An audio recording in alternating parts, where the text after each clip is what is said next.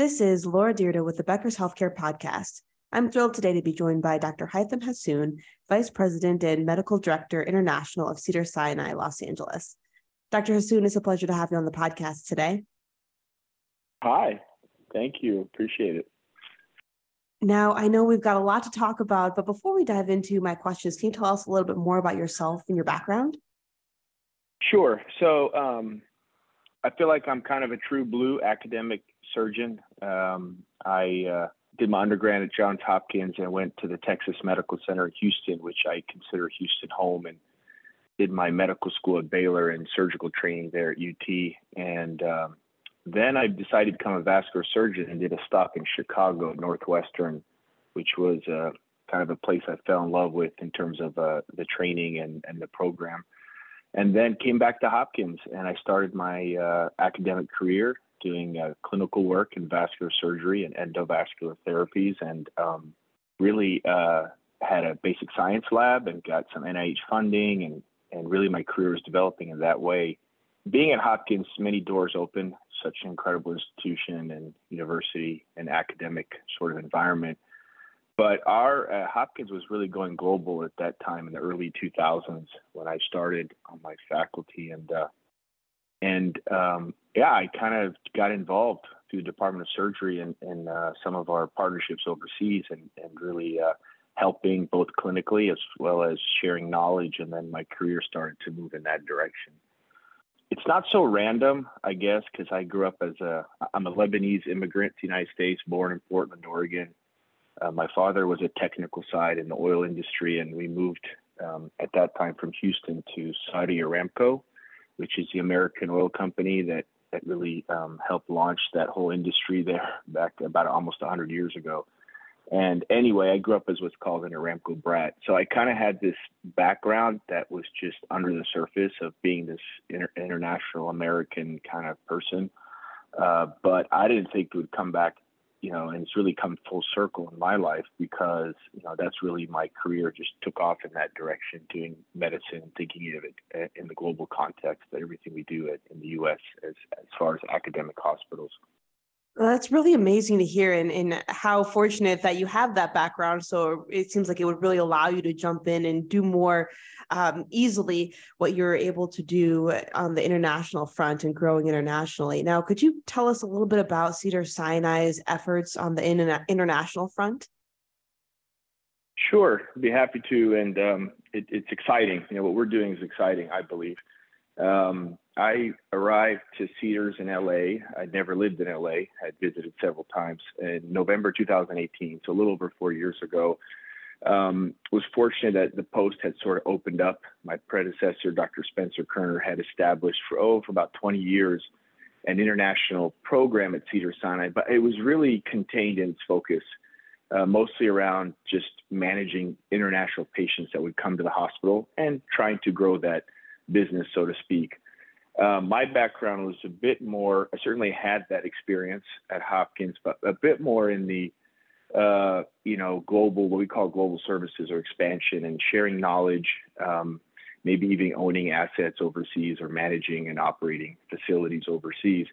And so we, we uh, put together a five year strategic plan um, to, to integrate both of those kind of pillars of, of a let's just say a modern international program at any of the top hospitals.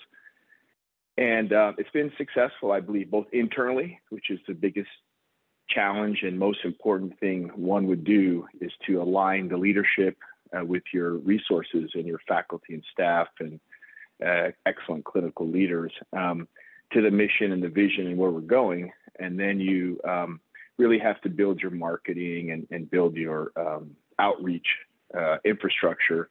And that goes hand in hand with doing a great service to the patients that are coming. And for us, we put the patients at the center of everything we do. We really, it's a little different than my experience when we were at Johns Hopkins International, and that really felt that global business was a separate entity than the patient care. And a lot of hospitals and universities that are split kind of do that. I think we're not, we're putting the patients at the center. So every, all of our relationships overseas um, really start and end with the patients in that hospital, the people in that community, and how we could serve their needs wherever they are. And of course, today in the post pandemic world, we are facilitated by the realization that we can use technology to connect remotely uh, in healthcare and deliver. And of course, with the sort of nascent technology and AI and all the things that we hear a lot about, um, you know, I think it's going to become easier and easier. So, you know, I'll I'll stop there, but I think fundamentally those are the core principles of what we're doing. Um, be happy to, of course, go into more details of the where, the how, and the what. Absolutely. That's fascinating and really sounds like you've got a, a, great foundation there to build upon in terms of what is really needed to grow robust and um, helpful international network with Cedars-Sinai. So, uh, from your perspective, could you talk a little bit more about what it takes to lead some of these efforts of a US based health system abroad uh, and, what do you have to constantly think about and be aware of when you're connecting the US based facilities with overseas and, and trying to make sure you're building out this network? Yeah. Well, I think it starts with a good base of humility. And I, and I, I really mean that. I think you cannot go into uh, engaging in global healthcare um, without a realization that we have a lot to offer, but at, at once we have a lot to learn. And um, you know, every every task, every project, every initiative will have multiple stakeholders pulling in different direction. I mean, that's common to any business leader. Um, but you really have to have the cultural awareness and nuance. Um, you really have to understand not just the ethnic culture, but the business culture and the environments with which uh, those um, people or partners are working within, so you know which levers to pull, et cetera. So I, I think that um, you know a lot of that is helpful when you're in an environment that's in and of itself multicultural, multi uh, you know dimensional in its scope. So being in a city like Los Angeles is tremendously helpful. It's such a global city. Uh, our community is certainly uh, local, but it's also at the same time uh, global and um, our local partners are helping us connect to the world. And and on the reverse side, patients coming here or business partners are certainly attracted to um, our community and what we're doing. So I think those are um, some important things.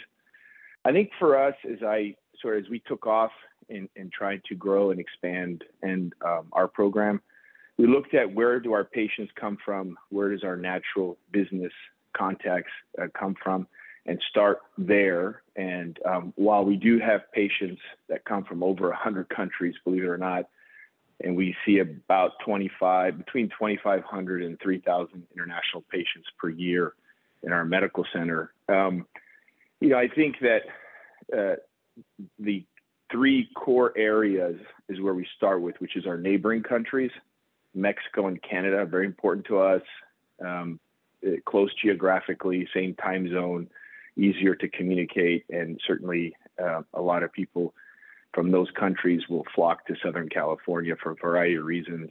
Uh, I think when we look at the Gulf countries, they've long been a, a great business partner to the United States in many areas, but healthcare specifically, um, our top hospitals have been um, an extension of their provision of care in the country. So these are new countries or resource rich and for decades, um, it's not just for the wealthy, but also regular citizens have that right and ability to go outside the country if they've outstripped the ability there locally. And, and the governments subsidize and sponsor that. So there's a whole system in place. And um, so we put a lot of effort in, in UAE, Qatar, Saudi Arabia, Kuwait, these countries. Um, and then China, you know, pre pandemic, of course, I'd say about 10 years before, has been kind of the new frontier, this booming population um, going global. I think everyone recognized that. Of course, there's been a recent shift in the geopolitical environment, but we don't, we've not um, strayed from our core that we have strong ties in our local community. We have built a tremendous network in China, including hospitals that um, will bear the Cedars-Sinai, or a hospital that will bear the Cedars-Sinai name in multiple strategic collaborations. And, you know, and, and, I'm happy to dive into that conversation more if you like. But, um, and then you have sort of, you know, beyond those are core areas. And then you look at sort of, of course, Um, the rest of the Americas, while geographically a bit more distant to the West Coast and the East Coast of the United States, we think that there's relationships there that we're trying to really build and, and foster. I think certainly Eastern European and Central Asia um, is uh, going through a lot of problems right now geopolitically, but um, has been an area that we uh, are very interested in building stronger ties. And LA has a lot of communities uh, that from that part of the world, and then uh, Southeast Asia, specifically Indonesia for us. So stop there again because you may want to dive into any of those elements, but I'm giving you sort of the principles, but then also our geographical footprint where we're building uh, relationships.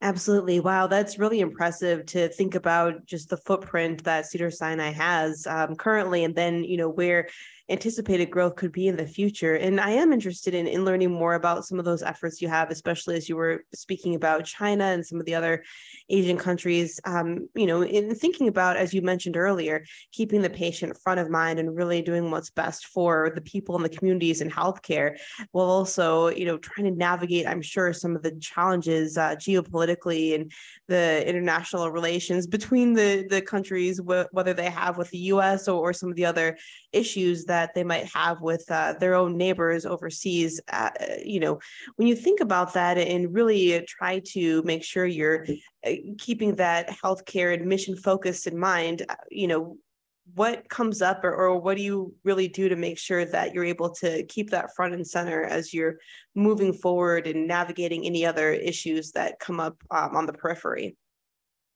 Well, you know, um, there's a lot of passionate people in the United States, especially here in LA, about cultural beliefs and and rightfully so. And and culture seems to be when I use that word, I mean the sense of how we live our lives and and our values. And you know, I do think that um, this is a period, um, whether it's due to or um, temporarily associated with the pandemic, of tensions and, and, and seeing where each community wants to go with those values. I mean, for me, I'm, I'm personally, to personalize it, I'm very fortunate um, to have grown up in, in the, and this is where my background helps me. I'm an, I'm an Arab immigrant to the United States. Um, I've, I think, talk, act, behave completely like an American, second generation. I've lived in, in, in a overseas for much of my life, engaged now on the business side for over 15 years, uh, actively and I, I tend to naturally go to a more neutral, balanced approach, realizing that um, what governments, local or um, of a nation, um, while those those are very important to deal with, uh, the rules and regulations, that you can't just stop there and make blanket assessments when you actually know people and you engage in those communities. And I think you begin to realize that you know we're all much more alike than we are different. And I think healthcare is such an amazing I feel fortunate. I wouldn't choose any other um, area to go into if I were doing it again. Maybe sports. I love sports, so maybe sports diplomacy. But I think being a healthcare diplomat, I think, I mean, it may be awkward or odd to some people, but I feel like that's what what we do. That are building bridges between uh, countries and doing it on the business side. We're also effectively um, promoting the United States and how we think and feel and and I think we we have a positive impact, and and I don't underestimate or, or we should not underestimate or undermine that. So I guess it's a long-winded way of saying that despite all of these tensions, we we engage. I don't shy away from even China, Russia. Um, we have patients from there. We we have business contacts. Um, you know, we, we're trying to use healthcare as a platform uh, to improve relationships between countries, both at the patient level, but also at you know, we, we started, there's two educational um, kind of platforms. I've started at Cedars-Sinai. One is uh, our grand rounds. It's like a typical clinical grand rounds, but we bring experts in the field and they come and they talk about anything and everything under the global health and global healthcare space. But also we started a, a one called healthcare diplomacy. Uh, we've done Mexico, we've done Russia, we've done China, bringing diplomats and healthcare leaders together and talking about how do we use healthcare as a vehicle to improve relations between countries. So, I mean, there are academic components beyond just the business ones that we're doing, and I think um, you know I really want to grow that and and nurture and develop that not just at Cedars-Sinai, but with peers at other top uh, hospitals and medical schools in the country. That's fascinating to hear, and definitely seems like it would be a really beneficial program to connect virtually and, and really um, boost up some of the care and best practices and uh, abilities of, of other organizations. Now, when you think about the future, where do you see the best strategy for growth and development? How, I guess, what exciting things are on the horizon for you, whether it's in China or any of the other countries? Well, we've um, we we have two affiliations now. Those are greenfields, so they they're beautiful, just state of the art facilities with um, you know, and, and, recruited some great talent in one in Qatar, which is really going to, I believe, stand up the private sector there. Um, that's a country that has has been in the spotlight because of the World Cup and and um, has done so much to build its infrastructure. It's still heavily government based healthcare delivery.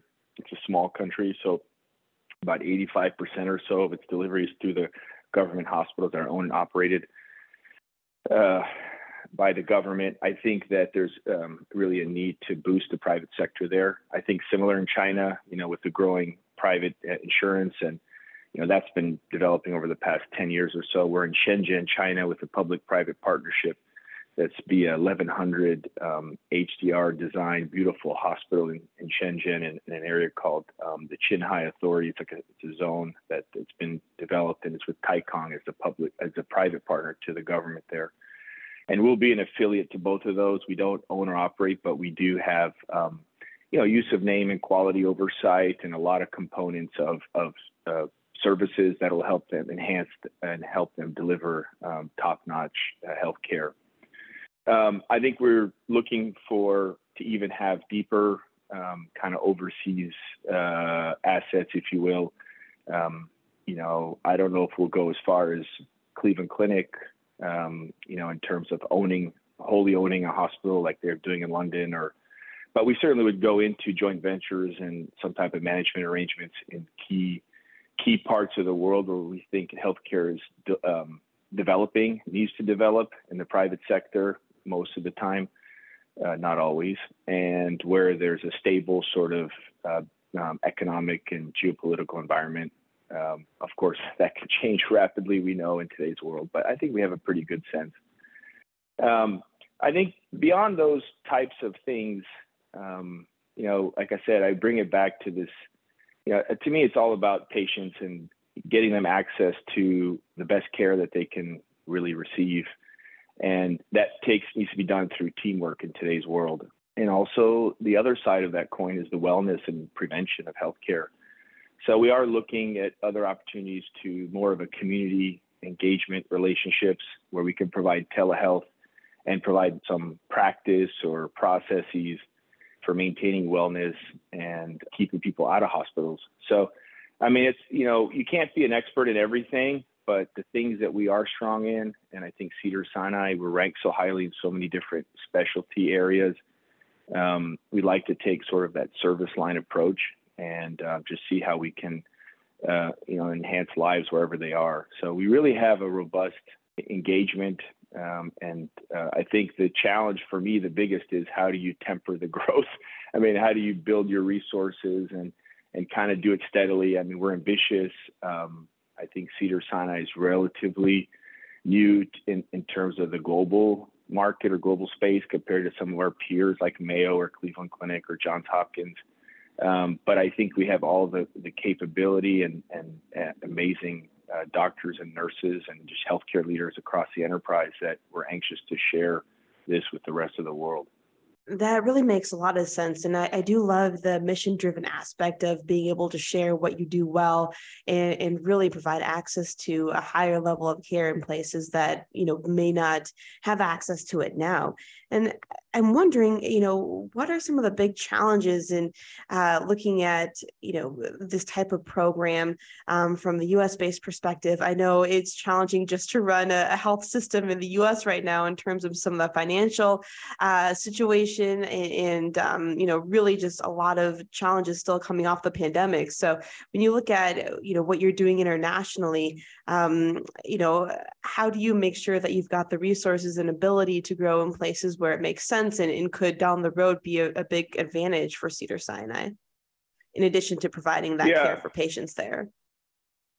Yeah, no, absolutely. I think uh, you're alluding to it, and there's there's no no doubt about it that it's a very challenging time financially for hospitals and and the United States and, and elsewhere. Quite frankly, it's uh, you know it's I'm not an expert, but we all know that it's related fundamentally to sort of the pandemic, the economic ripple effects in terms of uh, inflation and, and, increased costs of goods and labor and all those things. Uh, the hospitals and healthcare in general are not immune from that. And so at the same time, you have um, sort of an unknown change to disease in the market or in the community.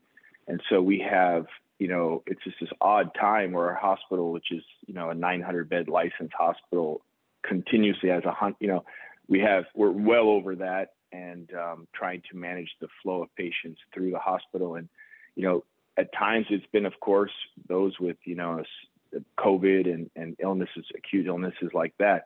But really, it's the downstream effect of the chronic diseases that's that's led to um, you know more admissions, more need for acute care, more need for our resources um, than ever. And so you have that coupled with the increase in, in price of goods and commodities and all this kind of thing. And, and we're just flooded, you know, and we're just, it's hard to, and one of the, clearly in my mind, one of the many ways that we ought to shift is to rethink and diversify our payer mix and our portfolio of business. And so inherently that takes you international and global and, and that sort of thing. Um, but you also have a limited uh, resource, whether it's people and, and, and, and busy trying to take care of patients otherwise locally, or whether it's the facility itself or what have you.